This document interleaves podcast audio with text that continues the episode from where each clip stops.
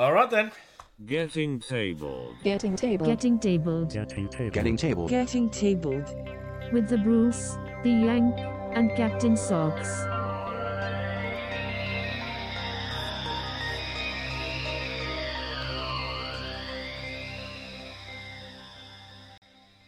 Hello future people, Jason the Bruce here with Getting Tabled. We have no George today because apparently he feels that going out to buy 7 million dogs is more important than bringing his voice to you wonderful people.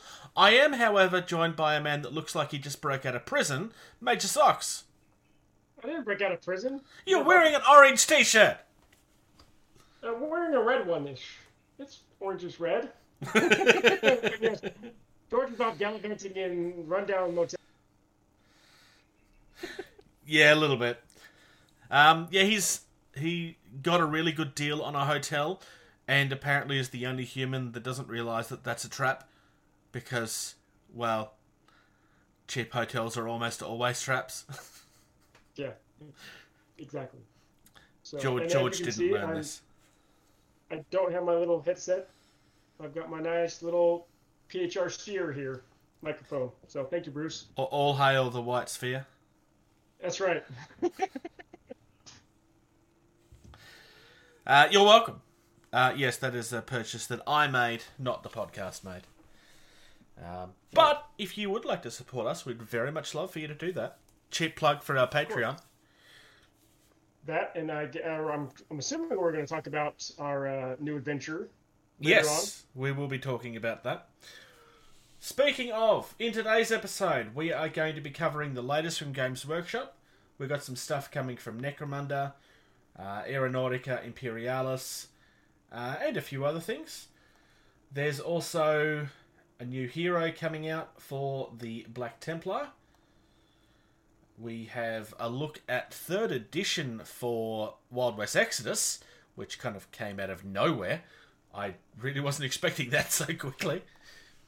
I finally thought it was probably worth looking at the Army Painter's air range. We've got some new bots coming, and a few other things that we'll leave as a bit of a teaser for later. Let's get started, shall we? Newly received or noteworthy information, especially about recent or important events. All right. So we'll start off with Games Workshop, because, I don't know, I always seem to start off with Games Workshop for some reason. We always seem to, for some reason. Anyways.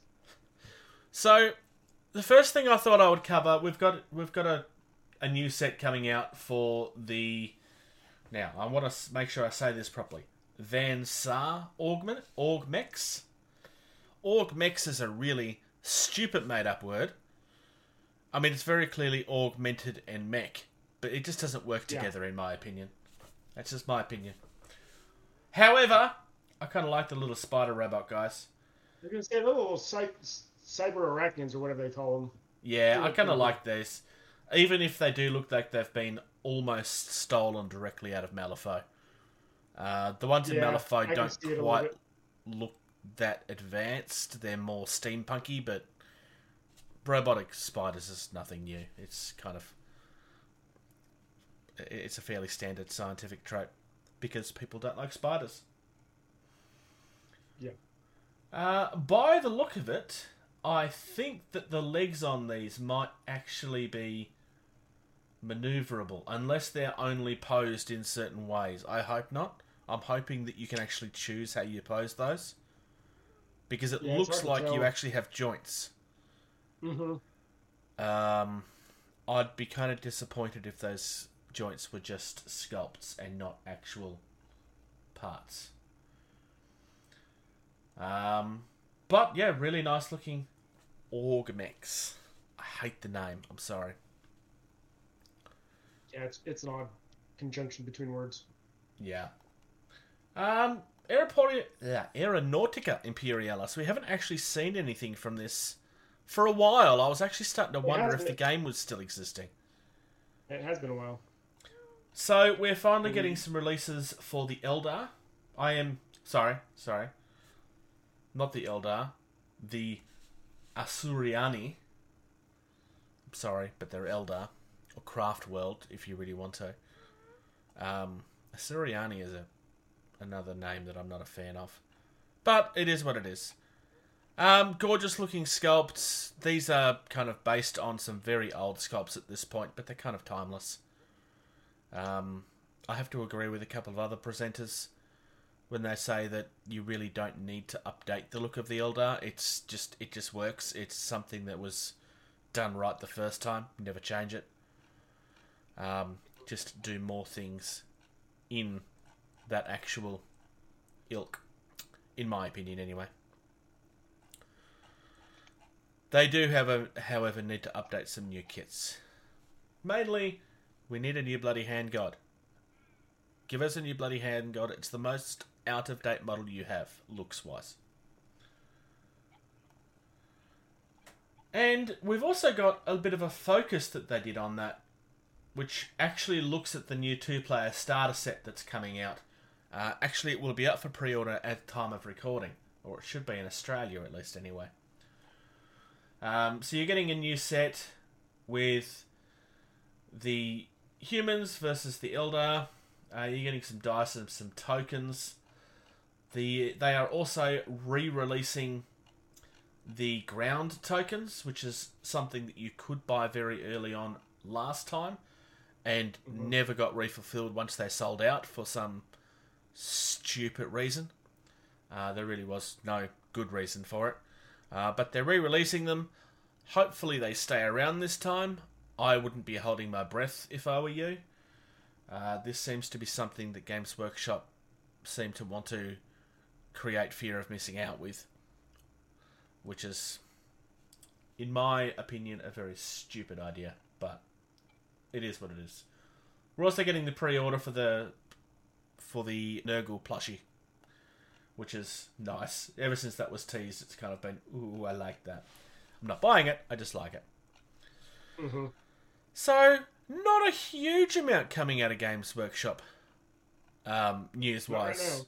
Well, not that it was worth covering anyway, but there was a lot that came out over Gen Con, so I'm not really surprised. The last one, of course, is the hinted at hero. This is another model that we kind of haven't seen for a while.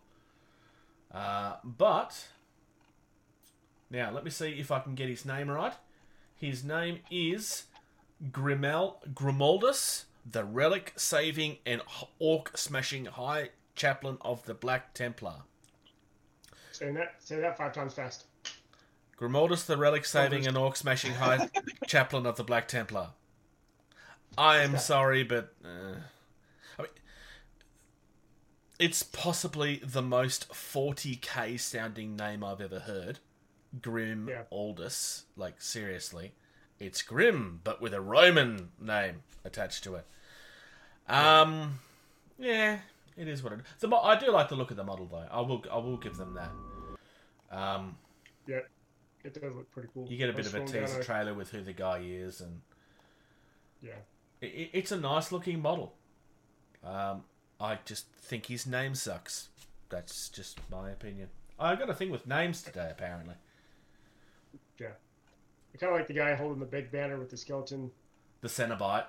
Yeah. Yeah. I was just looking at that as well, actually. All of it's very much Primaris scaled, which shouldn't surprise anybody. I like that. Like, I will give this. I like the idea of a hero whose sole purpose isn't just going out and killing things, but also trying to retake these relics that have been lost over time. Which is a huge part of the 40k lore, is that we just don't know anything anymore. So there's been so much lost to time, and so these guys are going out and capturing it, in theory, to help the human race, but from memory, I think they just kind of keep them and lock them away so nobody can ever steal them again. I could be wrong on that, but I got this feeling that that's what they end up doing.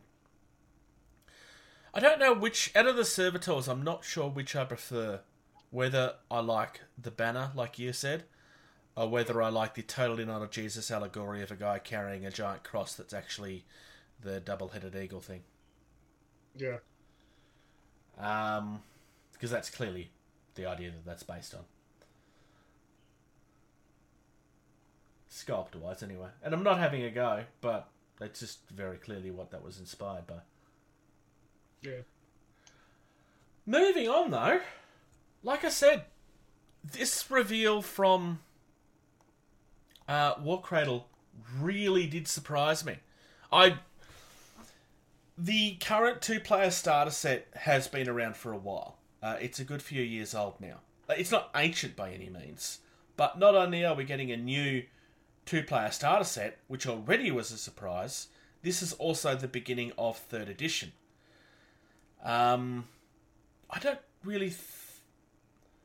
I mean, I'm excited for this. I mean, it's really nice.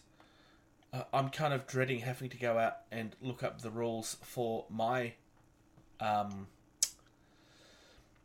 faction, the Warrior Nation. Not that they're out yet, but that means that I'm going to have to update all of my cards and everything and get them reprinted again. The good thing about this is all their cards and so forth are online, so you don't have to go out and buy a card pack that a company could then go and turn around and make outdated in 3 weeks. Not that I'm pointing the finger at any particular company at all. Simon? Right, they're not the only ones. Oh no, there was a story recently where they sold these premium foil cards for hundreds of dollars and then made them outdated before their customers even received them. Oh, it's insane. Yeah. There's a lot of very upset people. Sculpts on these models, which shouldn't surprise anybody that's a fan of Wild West Exodus, but these are all awesome. Speaking of evil-looking spider robot things, this is, again, this is very, very steampunky. This is another one of the, we found technology from somewhere and we've just used it to corrupt everything. I like Carl Fredrickson. He almost looks like a mix between Iron Man with his little wrist blaster and one of the sheriffs. But I do like the little, like you were saying, the little spider calves and strider calves and whatnot. Yeah. They do look pretty cool. You've got the Union and the Enlightened in this.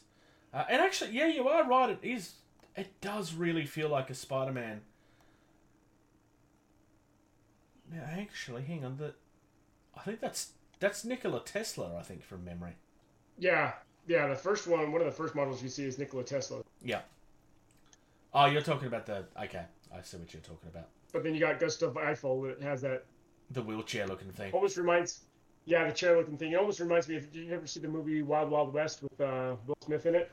You're not the first one to make that comment, actually, and I agree with you 100%. It almost looks like that guy from the villain in that show. So. Yeah. To quote... now, hang on. Who was it that said this? It was Jerry from Beasts of War when they were talking about this yesterday. They asked him which of the factions that he prefers, and he without missing a beat, he comes out with a line of something. Of course, I'm going to get my Wiki Wild on. It was just... It just straight off without... He didn't even... It clearly wasn't a setup. He just came out of the top of his head with it. That's awesome. It is worth noting that Beasts of War are now owned by the same company that owns War Cradle. But I'm not having a go. I'm just pointing that out. That's not hidden information by any means. Well, and it's not Beasts of War anymore. It's on tabletop? Yeah, it's technically both. Yeah. My favourite from this set... probably might actually be the Stratacav. I mean, I do love the Iron Eagle and the Iron Horse. I was just going to say, I like the Iron Eagle too. I like the fact that we finally got a different version of the Iron Horse that's actually a regular thing. Very interested to see what ends up happening with the 3rd edition, because obviously we don't really know anything about the 3rd edition yet. But... there is a campaign book in there, I noticed, as well. Yeah. That's going to be new. Not that playing campaigns is new, but having an actual campaign book is new. Looks like a good quality set, honestly. It looks... I mean, if it's priced anywhere around where the current one was, that's going to be a bargain. Except I'm going to have to buy the new gubbins and everything for it. I don't know if the cards will be the same. This is the only thing I don't know at this stage, is that I don't know if I have to go out and buy a new deck of cards or anything. I doubt that I will, but I don't know. Time will tell. It doesn't say when, but it says it's coming this month. So yes. We will link the video for anybody that wants to have a look at it. As always, it's kind of the only... It's kind of the only source at this point. But, moving on to a website that looks like it was built 30 years ago. Uh-huh. I mean, don't get me wrong. Army Painter are a good company, but you need to update your website. Okay. So... the fact that they're releasing an airbrush set is actually not entirely new. This has been hinted a good month and a half ago. And I've kind of skipped this off our news about 4 episodes in a row because we had so much to cover. But I've been wanting to talk about this for a while. When the previous starter set came out for Army Painter, I actually asked them if they was going to do a war paint set. So this is roughly 2 years ago now. And the response I got at the time was, watch this space. And they've actually finally done it. Now, I'm not saying that they did it because I asked. I'm just stating that they clearly had been working on this at the time. And this proves it. People tend to either love Army Painter or not. It tends to be one of those... because it's one of the cheaper brands out there. So, people tend to... I don't know. I actually do think Army Painter are a good company with some really good products. I am on record multiple times as saying that I still think they have the best washers on the market, bar none. I put them in front of Games Workshop and Vallejo in that sense with their washers, personally. That doesn't necessarily mean anything for the airbrush range. Generally speaking, their paints tend to be a little bit more watery than the others. But in saying that, at least you know what you're getting from Army Painter, where sometimes with Vallejo you can buy the same colour twice and get very different things out of it. Not always, but there is a few that are kind of like that. But you don't really have any massive lemons of their sets like you do with whites from Games Workshop, for example, which are just lemons and not worth touching. No idea quality-wise how this is going to turn out. I will be honest, I'm very, very tempted to try and get some of these. I have a whole heap of Badger paints at this stage, which are good, but I'd kind of like to experiment with what else is out there, and I'm not touching the Games Workshop stuff. It's just simply not worth it. And the Vallejo airbrush stuff can be good, but the range can also be very limited, depending on what you want to do. The range on this one is huge. So on screen at the moment, I've got just the starter set, which is just your usual starter set with your usual colours. There's nothing really shocking about that at all. But further down... You got a complete set with like 128 different colours. Yep. Now...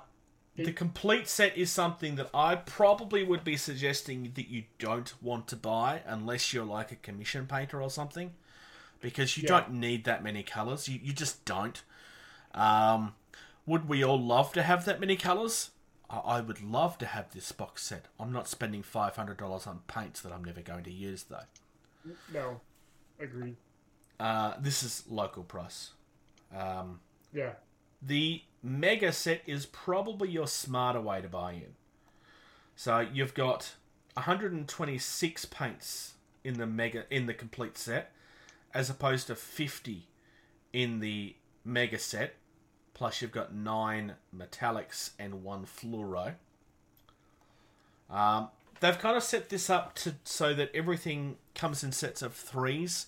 So everything has a highlight and the fine highlight. You don't necessarily need paints like that. I mean, mixing obviously is a thing that you can do, but some people, just for whatever reason, don't feel comfortable when it comes to mixing paints. I deliberately bought colours recently because I had a very specific paint scheme in mind and I didn't want to have to mix colours to get it, because I was doing a very light pastel-y type look. So I can definitely relate to how people feel on that. This is going to be something that's interesting. There's not really a lot out there at the moment when it comes to reviews. I'm very, very eager to have a look. I'm certainly not buying these at this stage, but I will probably be buying at least a couple to try them out at some stage. Like I said, I think the place to buy in here, if you wanted to buy a whole set, would be the Mega. I would not recommend a complete set. No, I agree. You don't have an airbrush, do you? I do and I don't. I have one. Have I used it much? No. Is it a good one or a crap one? I'm trying to remember what it is. I think it's a Pash. Oh, that's right. You bought the same one that... That's right. You bought it not long before you had to move. From England. Yeah. All right. Moving on to Bot War. So, Bot War have a set out at the moment. Now, depending on when you look at this, you will find either one of two prices. $199 is the American price, which it tends to be... It's weird, because it comes up at $199 for me at the moment, but if I go back and I open it up, it comes up as $290-something, and I don't know why the website's doing that. I think it might be a bug, because it's definitely not $199. It's showing $199 on me. Weird. Unless maybe he's reduced the cost of it. Okay. $199 makes this even more tempting than it already was. Okay. So, this is a limited edition set that's only on sale from the 1st of October until the 8th of October. These are things that will be available separately, but this is a specific deal for a specific time. It comes with 22 minis, one of which is 140 mil tall, or 5.5 inches, for those that don't speak like the rest of the world. Some of these are multiples of the same thing, because it is one of those factions where you have choppers and turrets and so on and so forth. Everything is in a crimson resin. And if you're looking through the minis, you'll actually notice that there's two different versions of Ghost, because one of them is a promo version that you can only get as part of this set. So, it continues to have a very 80s cartoon vibe. This is very much their own thing, though. Coils is what used to be called the Snake Corp. They changed the name of it for probably some obvious reasons. I do think Coils is a better name, personally. I'm very, very tempted by this. I have not purchased this yet. I'm not sure if I will or not, but I am very, very tempted by this. To the point where I've had people jokingly have a go at me about the fact that I haven't brought it yet, because they're trying to tempt me into buying it. So this will all be resin. It's the crimson resin this time. Anthony has it so that every army is coming out with their own coloured resin, which I really like. We saw that with the purple on the Infestors that I brought recently. Yeah. But I'm a big fan of these. And some of this stuff is really nice and chunky. Conspiracy is the giant city killer. The one that's 140 mil tall, or 5.5 inches tall. That is the biggest miniature they have in their range right now. Because he's not only tall, nice, but he's really wide as well. Yeah, he looks nice. Yeah, I'm a big fan. Like I said, I'm very, very tempted to buy this. It probably will end up happening. It's just a question of when it happens. It's not so much a matter of whether I'll be getting them. It's whether I'll be getting them with the deal, or whether I'll be waiting and then buying them separately and choosing to pay more later. The other thing that's probably worth pointing out, obviously, I mentioned already that the promo version is a limited edition thing. Also, the crit dice that you receive with this set are limited edition as well. I haven't seen pictures of those yet, but you will only receive those dice with the set. So, yeah. Anthony's got a pretty good set on his hands here at the moment. We've known this has been coming for a while, but given that it's now actually available,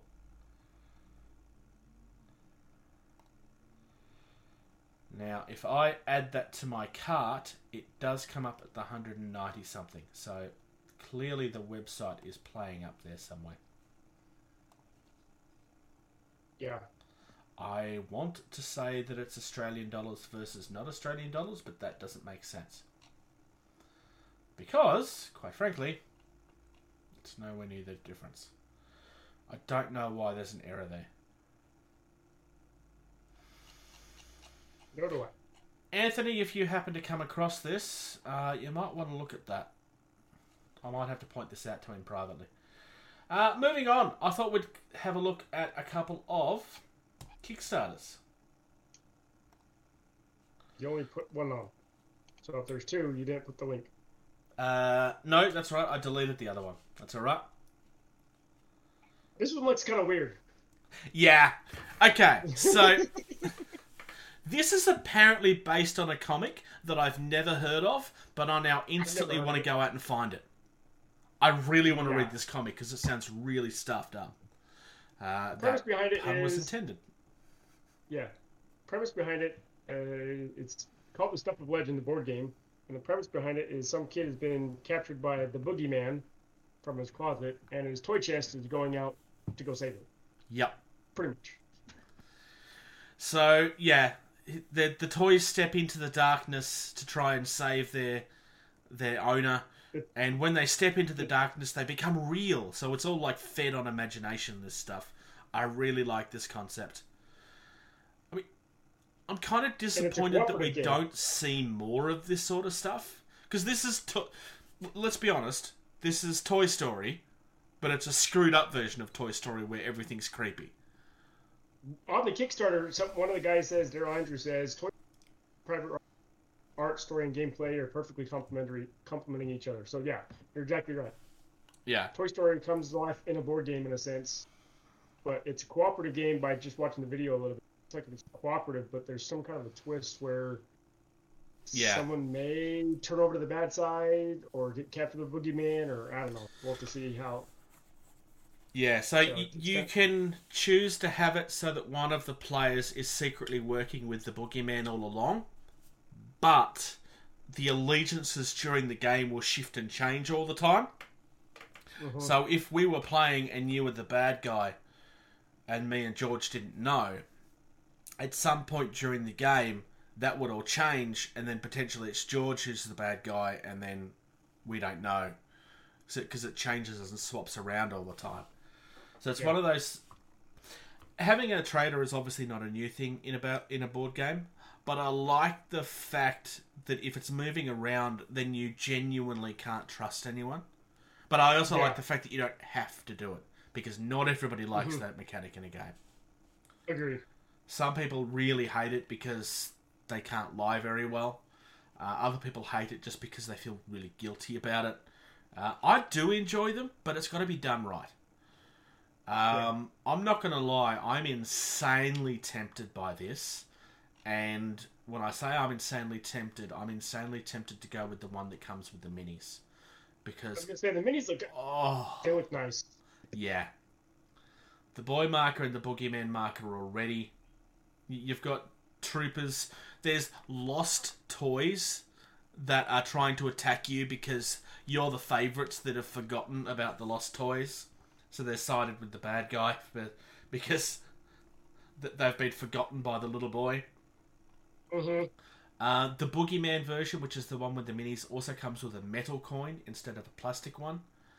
And then you've got all of your toys in their real life version. I love the fact that the jester, so the pop-up clown thing, he's just holding two axes. Yeah, he's awesome. Looks kind of evil looking, even though he's supposed to be a fun little jester toy. He looks like he's evil. Oh yeah, just the way he's sculpted. Then you have the ballerina that's gonna... What? Pistols? Yeah, pistols, yeah. She still looks clockwork, which I kind of like. She does. Max is just all kinds of awesome. I reckon the weakest is probably Percy the pig. Yeah, I mean, I think it's based on his piggy bank, but I agree. It kind of looks like it's wooden on the back half and an actual pig on the front half. I do like the princess miniature too, with the Indian princess. Yes, yeah. Kind of sneaking around. Yeah, I do like that. And I like the fact that everything in here feels like it actually means something. There's none of this... there's none of this, like, this one's cutesy and obviously not going to be a threat. Like, everything feels like it could do some damage. I mean, Monty only has symbols, so maybe, but he doesn't really... he doesn't look helpless. Yeah. For a moment, I thought that he had a horn, and then I realised that it was his tail. But it does kind of look like he has two horns there for a second. From the front side, I can see that. But he's got a little red cap that most monkeys with the symbols you see have. But, I can see from that one angle, it almost looks like he does have the horns.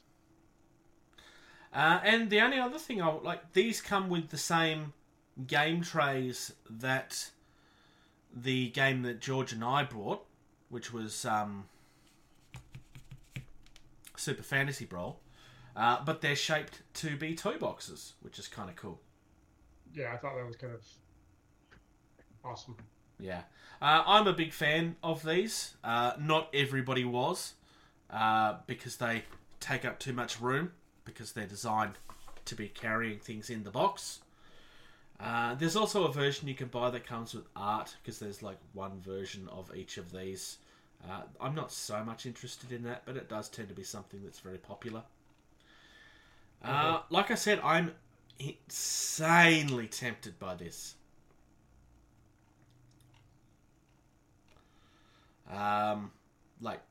Very, very, very tempted. And I've got a reminder here that I need to fix up my He-Man pledge, which I will do after we finish recording. All right, our last story. Now, I want to preface... No, it's our second last story, sorry. Mm-hmm. I want to preface this next story very clearly, because the source that we are using states that it's news. However, it's the only news source on this, and I'm not entirely convinced that it's reliable. Although the story is believable and reported that they are looking to sell, this is the only source that stated that it's already happened. So I want to preface that this is rumour. Oh, okay. Well, I had it when I looked last night. I'm trying to remember where I saw it. I want to say I saw it as part of my Legion groups. Yeah. Well, there was a lot of rumour that started last week. So the rumour was that the owners of Asmodee, which is who owns Fantasy Flight, Atomic Mass Games, etc. They are the biggest name. Z-Man. Yeah.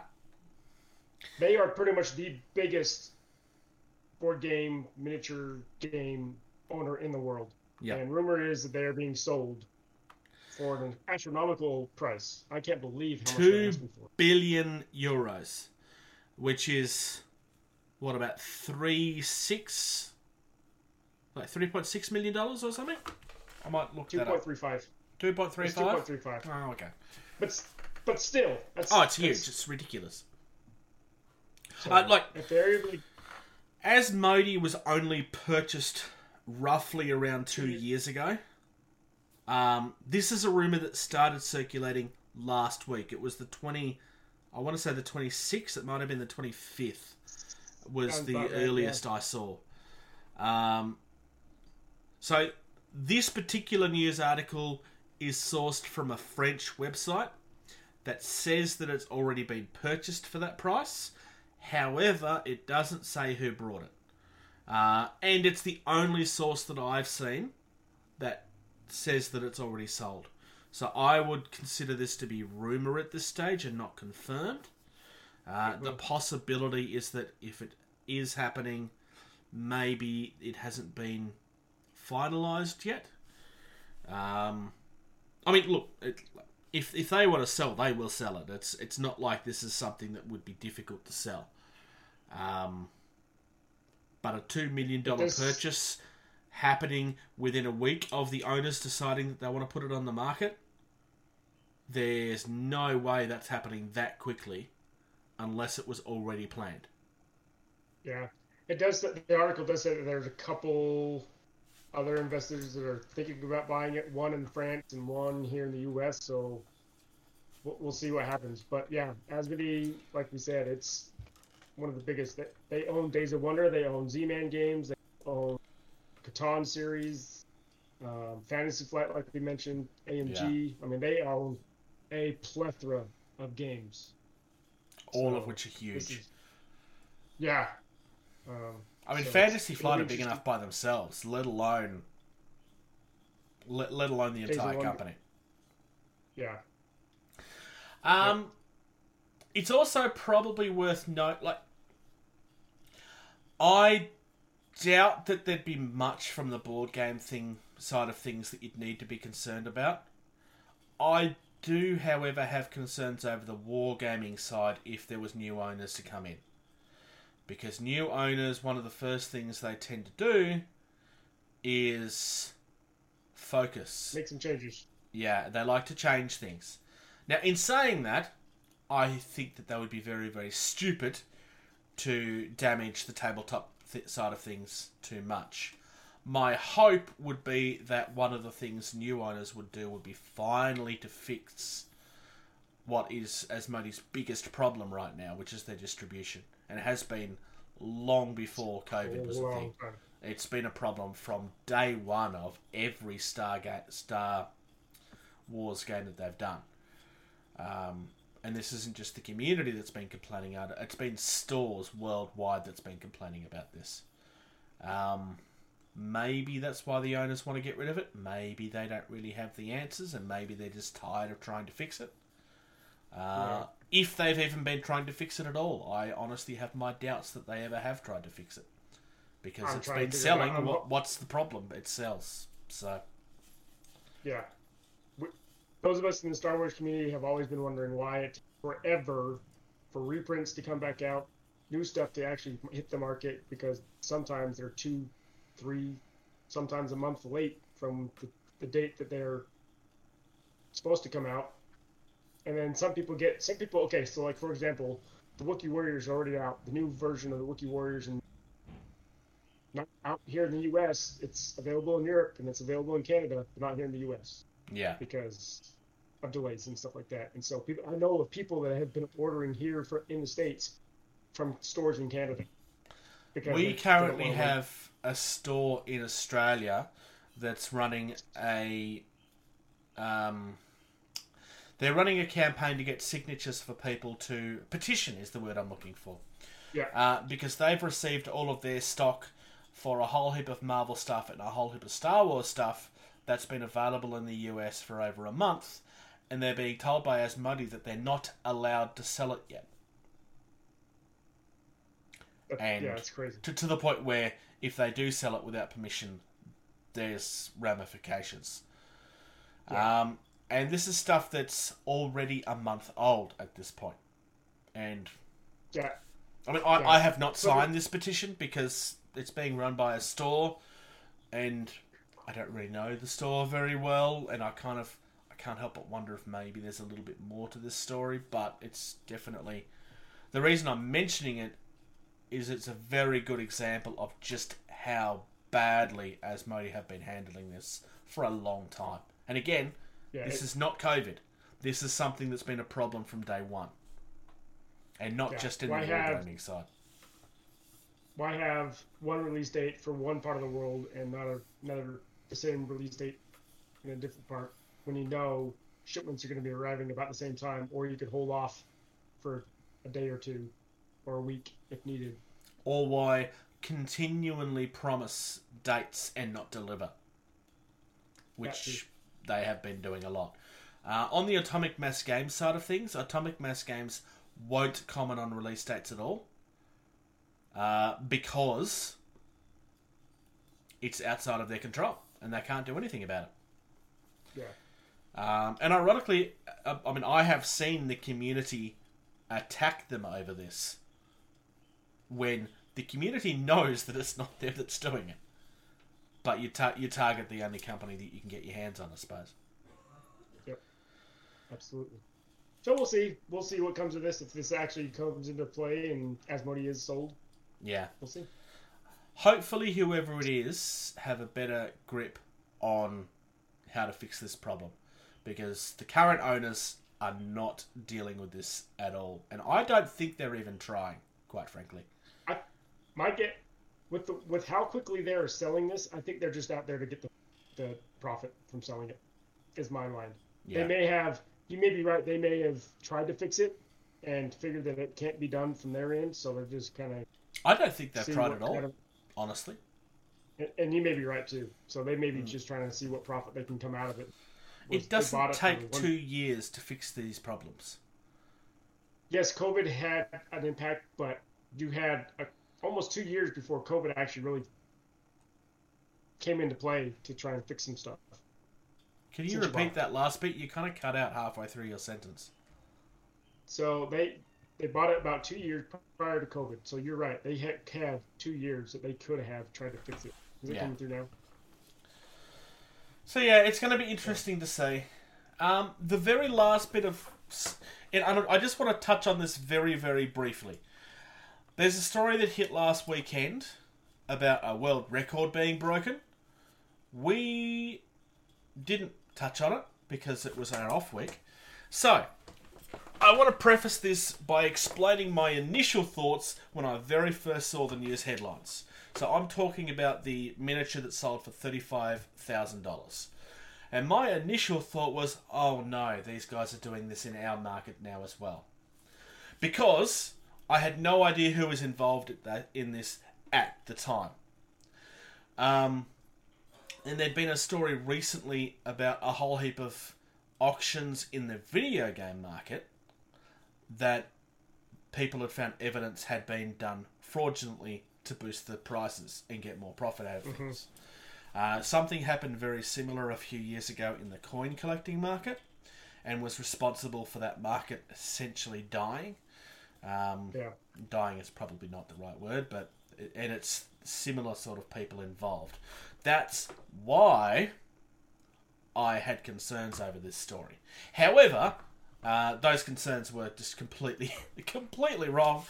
It was actually being sold by a fairly well-known YouTuber, Squidmar Miniatures, and like fairly respectable too. I mean, this guy is fairly well-known in the community, and he sold it on eBay, so there's no real thing that he can do as far as the control of it.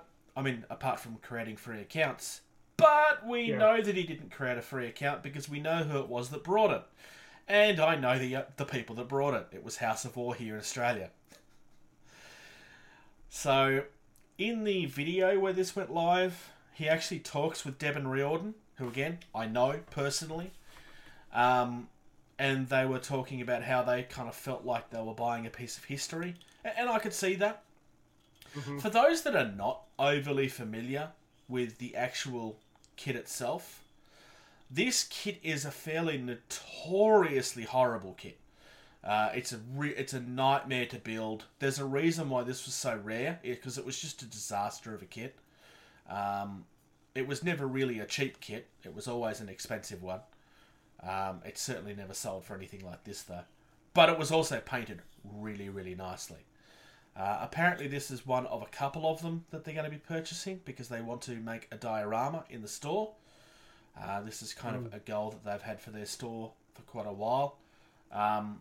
House of War is the largest miniature store in the Southern Hemisphere. So not just Australia, the Southern Hemisphere. So it's currently sitting in what used to be a motorcycle sales store. So just to give you an idea of the sort of size that it is,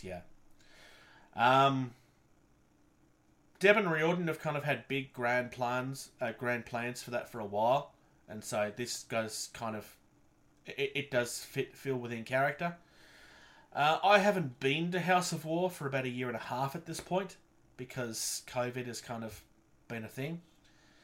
I know that there's members out there in the community that have very strong opinions on this, one way or the other. I am not voicing an opinion on this quite deliberately. There's a reason I'm being very careful with the words that I choose to say. And why I'm specifically pointing out that I know the owners. All I can say is I was glad that this turned out to be a legitimate sale. I mean, it's going to be here in Melbourne at a store that I can go and look at, and I can't really say personally that that really excites me much. I mean, it'll be nice to see. Mm-hmm. But I suspect that there will be people within the 40k community that will be very excited to see this. I don't really have a strong feeling on it because it's not a miniature I've seen pictures of it, but it's not ever really been a miniature that I was like, oh, I really wish I could buy one of these one day. It's not like the Titans, and I'd never buy a Titan either. It's just one of those miniatures that I was never really looking at, even vaguely. But there are people where this would be a field dream, like an actual thing that they would really want. So, interesting to see. I'm very interested to see how they end up protecting this is going to be the big thing. Mm-hmm. Because given how much of a difficult kit it was to build, let's be honest, miniatures that are made of metal don't exactly hold together very well if you bump them. I'm hoping that at minimum this is going to be something that's locked behind a significant cabinet.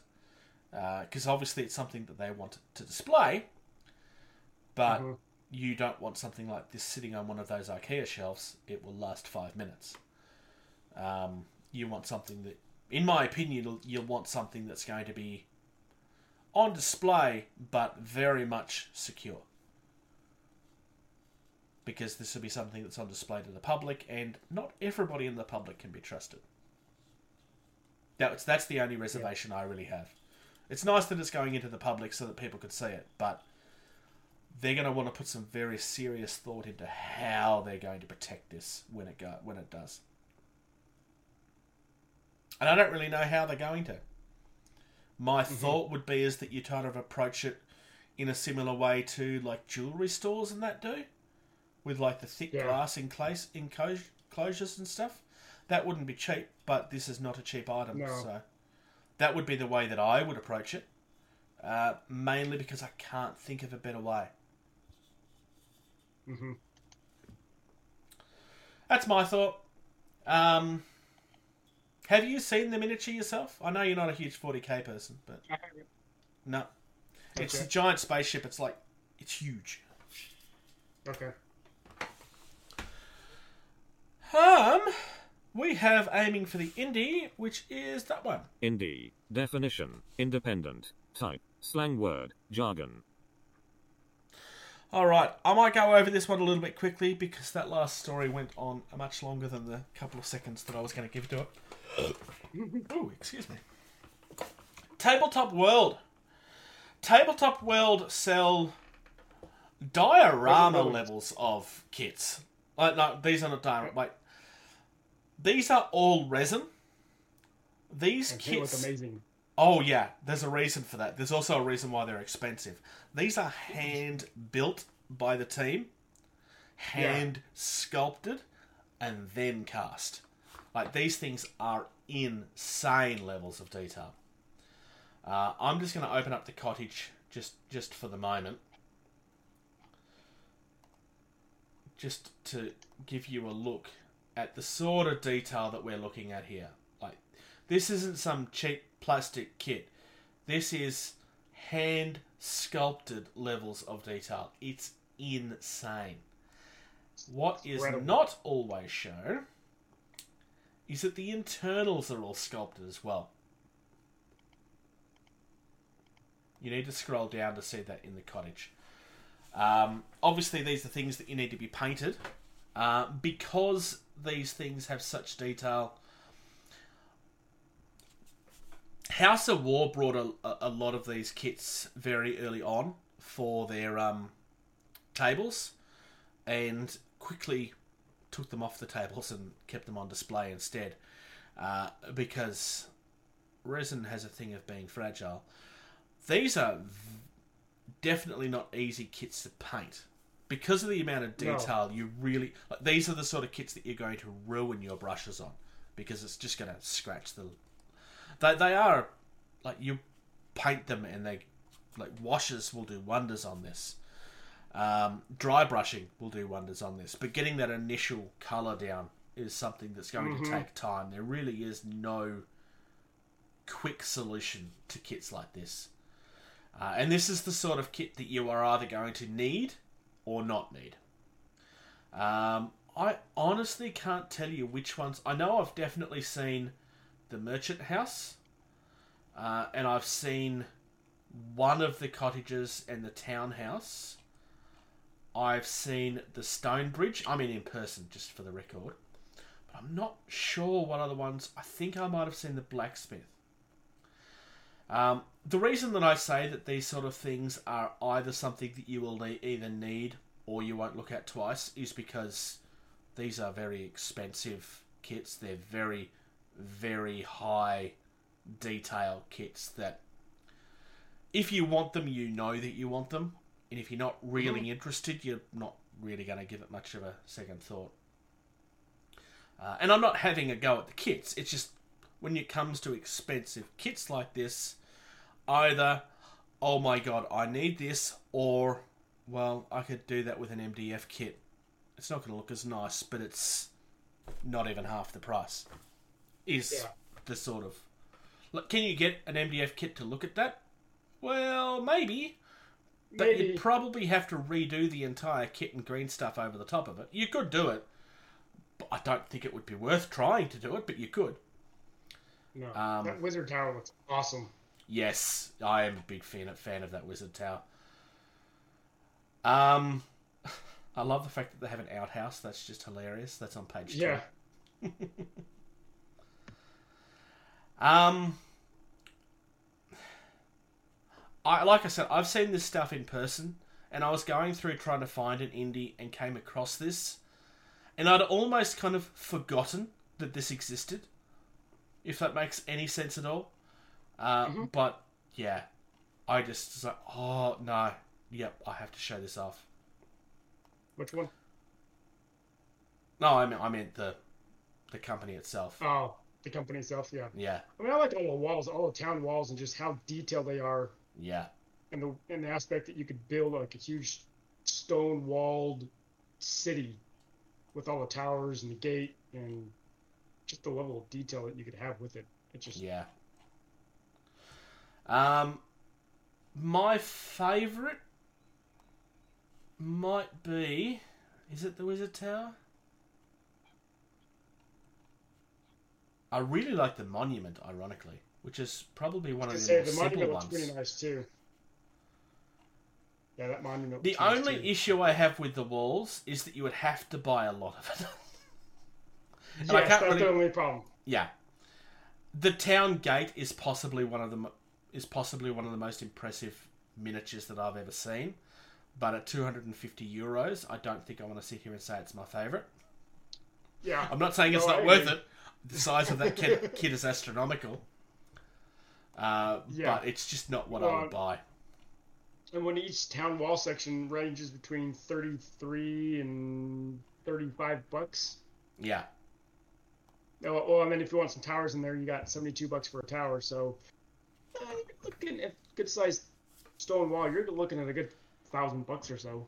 Yeah, the weight of the town gate is 2.5 kilos, which, for the record, is 5.5 pounds. It makes sense with that thing being as large as it is. And it's all resin. Yeah. So these things are expensive, but that gives you an idea of why they're expensive. Because postage on this isn't going to be cheap either. That's the other thing that you need to remember with kits like this. Because you're posting 2.5 kilograms of resin. It's going to cost you a pretty penny. All right. Shall we cover some hobby?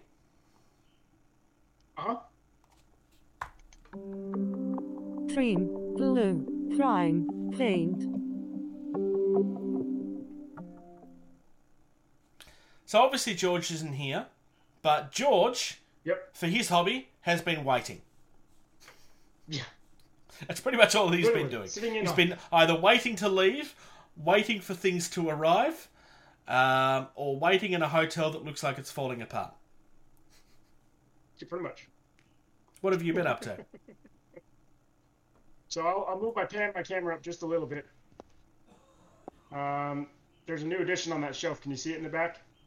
I see something beside the satellite. Right next to the satellite, yep. Right next to the... so I got the lunar lander. Oh, yeah, that's finally arrived. Nice. Yep, got that. But then also played some Star Wars Armada with my son today. He enjoyed it. Nice. And then played a game at the local store and won on the very last turn with my Legion game. Only because I had an ATST guarding 2 capture points that he needed to capture at the end of the game. So, yeah, that's been about my hobby. So you've been bullying your children, basically. Yeah. Hopefully this next 2 weeks I'll get some paint out. Now that things are starting to settle down around here in the house. Now that we're finally settling in. Yeah. So people that are following our YouTube channel closely probably already know what I'm up to, although I kind of hinted at what I was going to be up to last episode anyway. I've been working pretty heavily on my Conquest content. Mainly trying to get all of the unboxing stuff done as early in the month as I can, so that I can build them and then start working on the paint thing, because if I want to do painting tutorials or a guide on how I got the look that I did, I need as much time to work that out as I can if I want to do all of it in October. So I've finished the last of the unboxings now. I have started building some of the kits. So I started building the Raptor Riders, which... Nice. Are they on the screen? Oh, they're over here, but you can't really see them. But it's orcs on dinosaurs. What's not to love about that? I've been having some frustrations with my Ender 3. I did manage to get my Ender 3 so that I could get my little cube done. And I've got a little benchy done. But then when I tried to do anything more than that, it just kind of didn't even vaguely work. And that's been something that I've kind of put to the side and not gone back to at this stage. My bed is just not leveled properly still, because these were done in the very, very centre, and that's why they worked. And obviously, the moment that it's trying to go out further, it's just not working. Missed a line or something. Levelling the bed on 3D printers is pretty much the most frustrating part of it, and something that takes practice, from what I understand. To a large extent, I've just kind of slid that into the too hard pile for the moment, because I don't really have the time to dedicate towards it. I mean, even this afternoon, any time that I do have will be dedicated to editing this and getting this uploaded. But then I've got a D&D game this afternoon, so I don't even really have a lot of time for that. So my ender at this stage is money that I've spent on something that I can't use, which is why I'm saying that it's frustrating me. What I might end up having to do is, when we get out of lockdown, I might have to look at getting somebody to come over and actually help me that has more experience in it. Not... Part of it's out of laziness, I guess, but it's just because it's one of those things that I keep on... I could spend a lot of time on it, but the more time I spend on it, the more frustrated I'm going to get. And I want this thing to work. I know that once it's done, the tuning and stuff will get easier, because it's not... I don't have to do all of it all at once. I don't know. It's just... Maybe I'm making it harder than I need to. I don't know. It's just one of those things. The ironic thing is that resin printers were supposed to be so much more difficult, but I had none of these problems with my resin printer at all. I mean, yes, I had to level it, but it was so much easier. Mm-hmm. Like, I just did the paper trick, and it's just worked ever since. So I didn't really have... Like, this has been so much harder. Like, these are the only successful prints I've had. And this is supposed to be easier. Maybe people just say that it's easier because they've been doing it longer. And then resin was a learning curve because it was a new way of doing things and it all worked upside down. I don't know. Just my thought on the matter.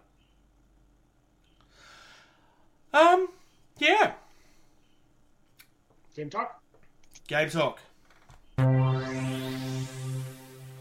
Talk nerdy to me. I don't know why I'm doing this. All right. We're moving back to Drop Zone Commander this week, or this fortnight, and we are finally getting to the Shaltari HQ. If it'll open for me. Which has changed since I last played Drop Zone. Because my coyote is... I thought he was around here somewhere, but he's not part of the actual command group anymore. Was that a character? No, it wasn't. It was a court... not the coyote. Was it the coyote? I can't even remember now. It's been that long since I played Shaltari Drop Zone.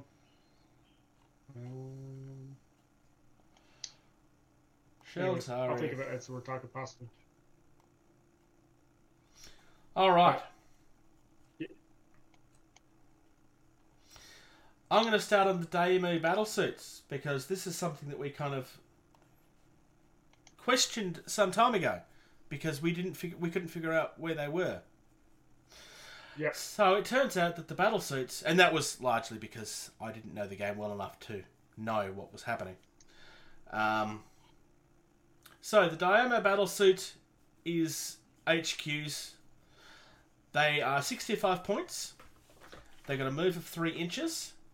They have active countermeasures.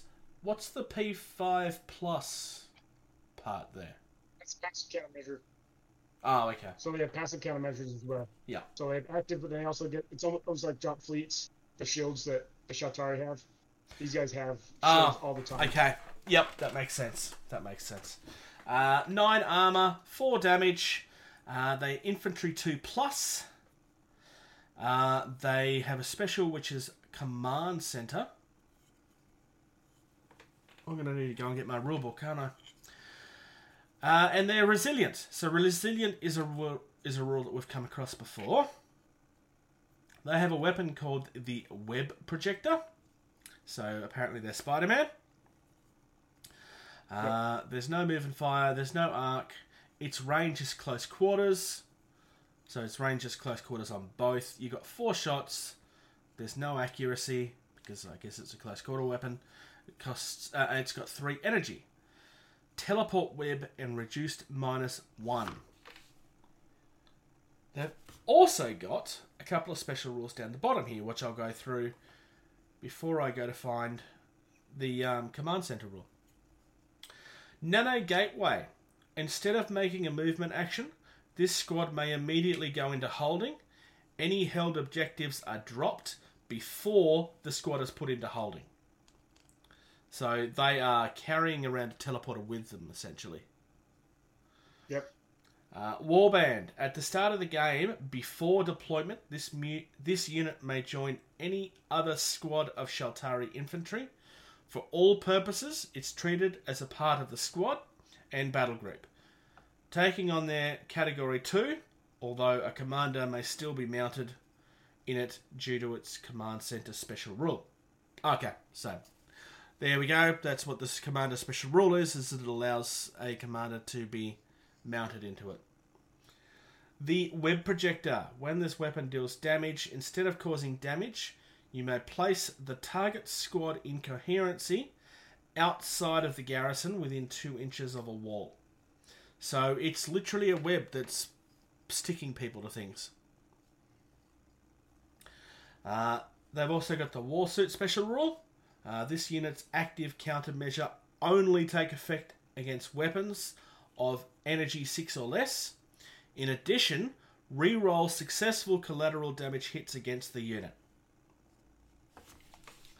So, there's quite a bit going on there. Yeah. And just taking a look at the picture, just in case anybody was confused as to why they have a teleporter on them, there's actually a gate on the mini itself. So that shouldn't have really been of any surprise. Do you want to cover the Lynx? Yep. So the next one is the Lynx Chief Strider. It's 100 points and a squad size of 1. 4-inch move, active countermeasures of 12, 3+, 14 armor, 4 damage, and it's a walker type. It has twin Goth cannons for its weapons, front side for the arcs. Range full is infinite, and range countered is 24 inches. It has 1 shot, 2 accuracy, energy 10, and has strafe of 2. And then Clairvoyance is one of its special rules. When drawing command cards, search to your highest command value and discard 1 of your choice from your hand. So in other words, when you're drawing command cards, if you have a commander rating of 5, you're going to draw 6, but then discard 1. You can eject. If this unit is destroyed, roll a four dice. Lewis, what's up with that? Roll a 4 dice. I'm guessing it's meant to be a roll of 4 or higher. That would be my guess. Yeah, that would be my guess. Place the command module within that many inches, 8 inches above the ground level. The command module is best represented by the turret top of the Lynx or small token. If there was a commander in this unit, it survives in the command module is counted as the same battle group as this unit. So, and then for the command module itself, once it's been ejected, it has 0 movement, active countermeasures, passive 3+ as well, armor 11, 1 damage, and the tank. So, pretty cool special rule that if your commander is destroyed, you can still try and, or the War Strider itself is destroyed, you can try and eject and save your commander. Yeah, I kind of like that idea. So that's actual what I remember the coyote or whatever he was from the beforehand, but he didn't have a little grill on the front, so it looks like the same squad or same miniature, other than the little chieftain's headdress at the front. You're not talking about the Jaguar War Strider, are you? The Jaguar is down below in the standards. Yeah, I know, because it looks very similar, but it doesn't have the headdress. It is. It's very similar. But there's a leopard as well in heavy. Yep. There's the leopard, there's the panther, and then there's the ocelot. And then there's a puma. They have a bunch of different heavy war striders. Large war striders, as it say. I'm just trying to figure out what this one is that you think that's missing. I don't know the army well enough to know. All right. I don't think it's missing. They've changed it to a Lynx. They've just remodeled it as a Lynx Chief Strider. Oh, okay. The original War Strider commander that I had back when version 1.1 was around. So you've got a unique one. Anyways, I do. But I could probably use it as a Lynx because it looks the same. Yep. Other than the little blue headdress on the front. Well, the last one we have is the Frostrate command ship. That's 160 points, so easily the most expensive. It's got a squad size of 1, obviously. It moves up to 20 inches. It's got active countermeasures.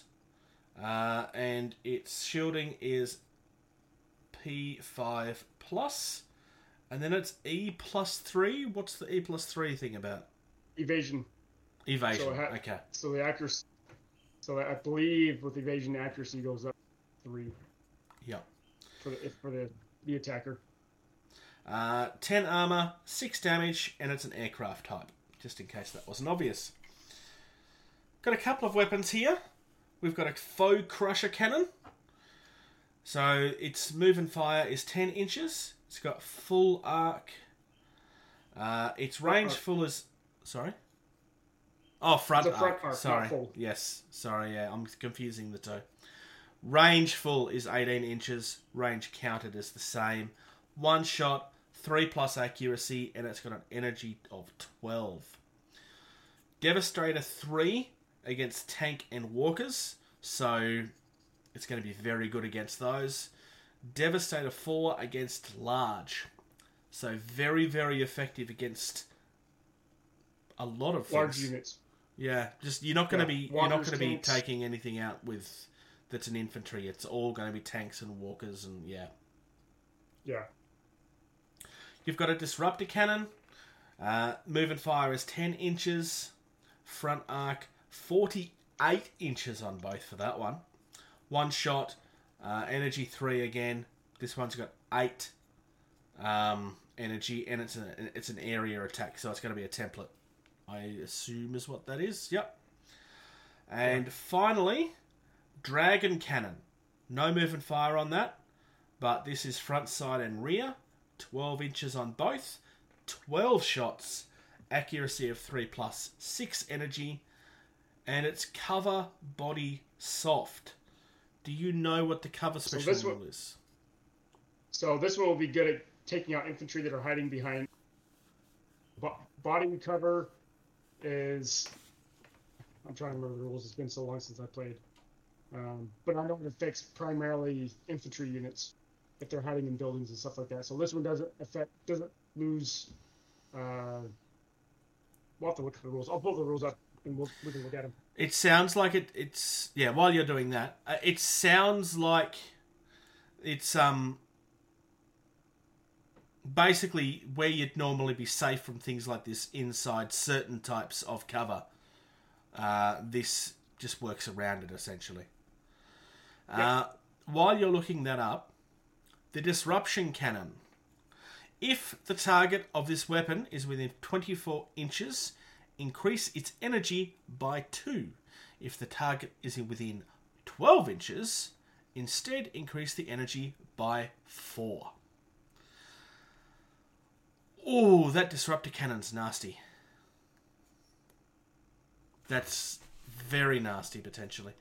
And I think it's worth saying that that's the best looking of them, in my opinion. Yeah. And I mean... by a significant margin. Not that any of them really look bad, but that's easily the best looking out of the HQ. Depending on that cover rule, I think it might be my favourite too.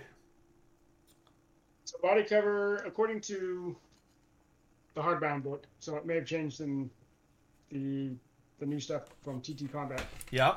But the body cover provides physical protection behind which infantry can take cover in any infantry bases directly behind it or in it, gain a +1 to the roll required to damage against them up to a maximum of 6+. So directly behind is defined as any part of the infantry base within 1 inch of the feature, where the feature obscures 50% or more of the infantry base. So in other words, the accuracy goes up by 1. The dragon cannon negates that. Okay. Soft cover provides no... You found something different? No, I was going to read that, but you've already got it. Soft cover provides no physical protection, but it can obscure target, making it more... Oh, so soft cover does the accuracy. So, anyone firing against... Go ahead. Targets in or within 1 inch of soft cover... impart a +2 penalty to accuracy rolls on weapons firing at them, providing the soft cover is between them and the shooter. So... yeah, so soft... as opposed soft to the other one that's very clearly barricades and stuff, this is more trees and things like that. Yeah, soft cover is the accuracy, body cover is when you're trying to inflict damage. That's what it is. So... cool. And either way, it negates it, so... yeah. Good. I think we're pretty safe in saying, like, again, there's not really any bad here, but I think the Frostrate command ship is, as it should have been, the most powerful. I mean, it's the most expensive too, so. But with those cannons, there's very few situations in the game where you wouldn't want to go that way. I do like the Lynx Chief Strider ability to kind of, pull one out of itself if things go wrong. Yeah. and it's pretty much a 50-50 chance that you'll still get to keep it with a 4+, assuming that it is a 4+ and not you have to roll a 4. Lewis, it's probably worth noting that the wording on that needs to be fixed, because as it's written, it doesn't actually make sense. So, there we are. We've finally got to the end of the HQ for the game. No, we've still got Resistance to go. Yes. But otherwise... At the apex of forthcoming things. Alright, so upcoming events. Alright, only a couple. The Drop Fleet Commander Community Space Station Building Competition is still going on. Just a reminder that you need to finish your submission before the 16th of October. This is for those that have already entered. If you haven't entered by now, it's too late. Spiel Essen is happening in Germany, at least at time of recording, as far as I understand. That is from the 14th till the 17th of October. So that's the day after my birthday. It's unlikely we'll get any... super news out of that. Normally, Essen Spiel is more of a demo and bringing people into the game as opposed to new information type stuff. But you never know. Yeah. More like. Yeah. All right. So, watch Prepare for Conquest. October, for me personally, is a month where I'm concentrating on Conquest. This is a new game that I'm entering. For those that don't know, the reason I ventured into this game now is because I started a new job where I'm now working 9 to 5. Yay! I'm now working 9 to 5, which means I'm not constantly exhausted. These guys know how much I've been struggling with my previous job. I've had... no time to myself. When I did, I was having to fight a schedule that was never reliable. It was very difficult to be reliable outside of work. We kind of got lucky over the last 12 months. Most things were able to line up. We did. As a way of rewarding myself, I chose to invest in a new game that had gotten me excited. In fact, I've invested in 2 new games, but the other one's not here yet. But Conquest is what I'm concentrating on personally for October. It doesn't mean you won't see other stuff from the channel. It's just this is what the focus is for the month of October. We are also an affiliate for Parabellum, where we reached out to them in regards to using some of their artwork in the videos. They actually said, hey, would you be interested in? Basically what that means is if you follow the links that we will provide you and use the... and use the discount code Getting Tabled, like literally just Getting Tabled, no spaces. You'll get 10% off your order from the eStore. We get a small commission back on that as well to help out the channel. Doesn't cost you a cent, other than what you were probably going to be buying anyway. And you get it for a little bit cheaper. We're not a huge channel. We are trying to get our numbers up. None of our videos on YouTube are monetized. So the only support we have at this stage is the few people we have on our Patreon. Thank you guys. You are definitely appreciated. Yes, very much.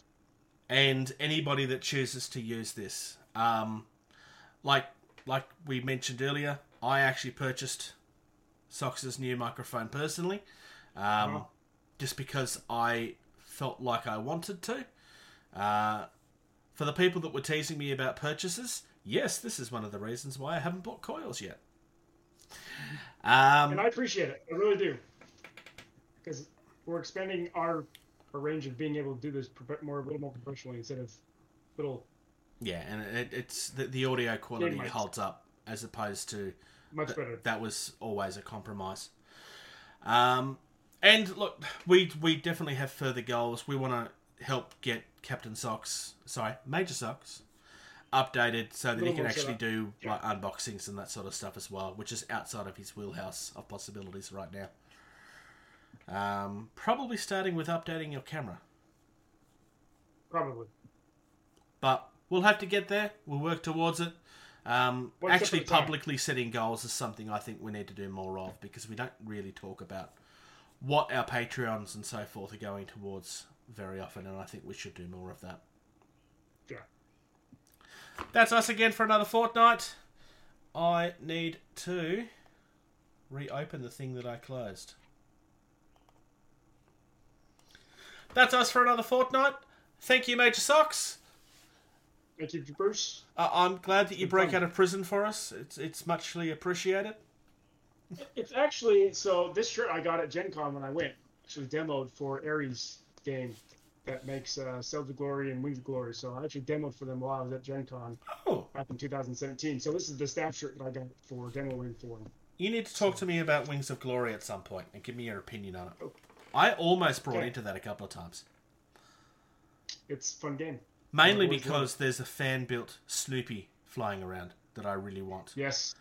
I really want that many. I've tried to get people to sell it to me before, and I've not been able to get a copy. But, for now... Thank you for listening to Getting Table. Music used in this podcast was created by Eric Matthias at soundimage.org.